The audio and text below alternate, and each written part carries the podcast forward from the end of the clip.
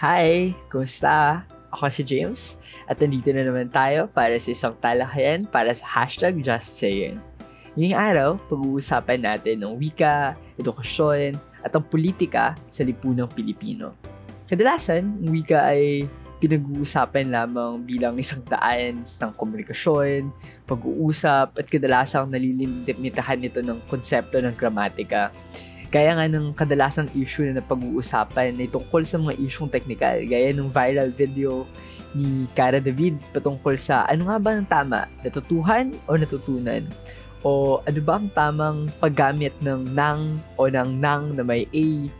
At iba't pang mga isyong technical at gram- patungkol sa gramatika. Sa aking karanasan naman, sumali ako sa isang kompetisyon para sa pagdiriwang ng buwan ng wika at kailangan naming sauluhin ng ginawang gabay ng Komisyon sa Wika Filipino natutunan ko noon na mas sinusunod natin ang baybay sa Espanyol bago ang Ingles kapag walang baybay na katutubo. Pero hindi ko alam kung bakit ganito ang naging sistema. Basta ganito ito. Palagi ko naririnig sa mga tula, sa mga kasabihan, sa mga libro na ang wika ay sumasalamin sa pagkatao at kaluluwa ng isang bayan dahil parte ito ng kultura. Pero noon, ang tanong ko higit sa gramatika at kaibahan natin sa pagsasalita sa ibang mga bansa, ano ang halaga nito? Kung ang wika ay parte ng ating kasaysayan at ng ating sarili, bakit tila mahirap itong tanggapin? Gaya noong pagpapatupad ng MTV, ang naging reaksyon ng aming pamilya ay dagdag pag-aaralan na naman ito.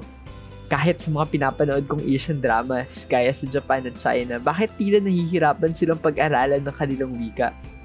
Ang layunin lamang ng pag-aaral ng wika ay matutong magbasa at magsulat sa simula. Siguro, dahil ito lang ang naging layunin niya na matuto tayong magbasa at magsimula, napakababaw ng pagpapahalaga natin sa ating wika.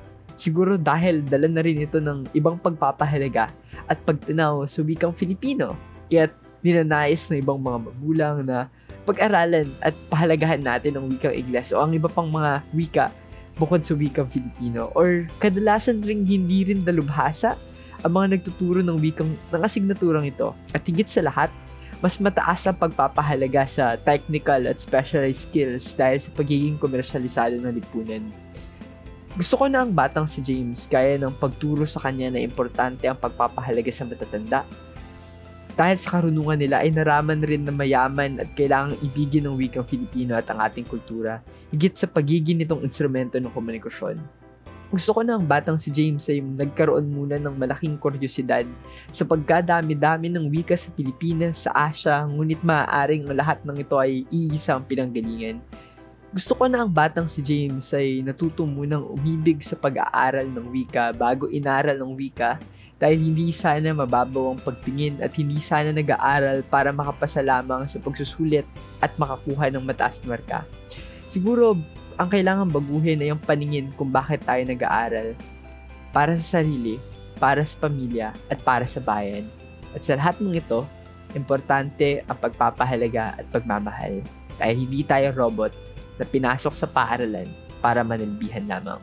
Maraming salamat. See you soon!